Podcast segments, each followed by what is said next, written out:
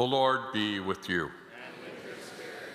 A reading from the Holy Gospel according to Matthew.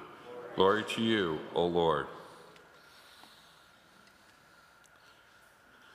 When Jesus saw the crowds, he had compassion for them because they were ha- harassed and helpless, like sheep without a shepherd.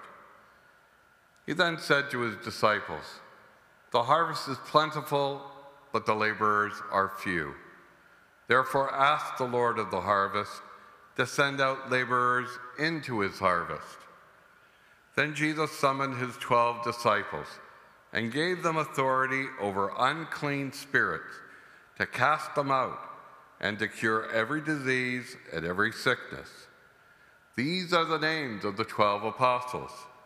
First, Simon, also known as Peter, and his brother Andrew, James, son of Zebedee, and his brother John, Philip and Bartholomew, Thomas and Matthew, the tax collector, James, son of Alphaeus, and Thaddeus, Simon the Cananaean, and Judas Iscariot, the one who betrayed him.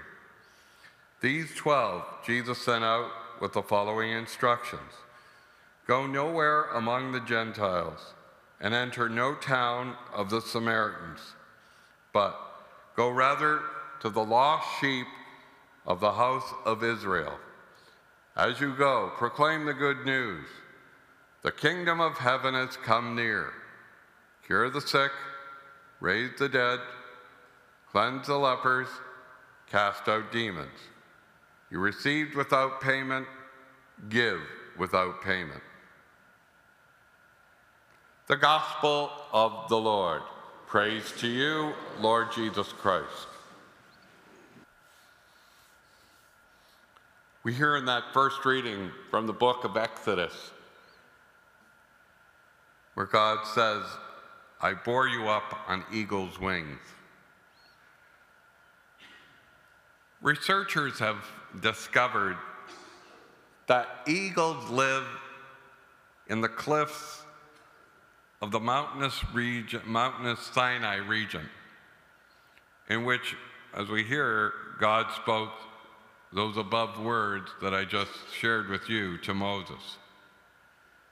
To teach their young to fly, the eagles nudge their young nestlings out of the nest, causing them to free fall off the side of the cliff. Now, if that baby eaglet isn't able to discover how to fly in the pressure of the moment, the mother eagle swoops downward and catches the young eagle on her extended wings. She then flies around with her young offspring to give it the sensation of flying. She repeats this until the young eagle learns how to fly on its own. Moses declares of God, as an eagle incites its nestlings forth by hovering over its brood, so he spread his wings to receive them and bore them up on his pinions. God did not create each of us to stay safely in the nest. God is the other one who nudges us. He nudges us out of our comfort zone to help us to grow. And He personally bears us up on His wings when we fall. He picks us up and assures us of His loving care. Amen? Amen? Now,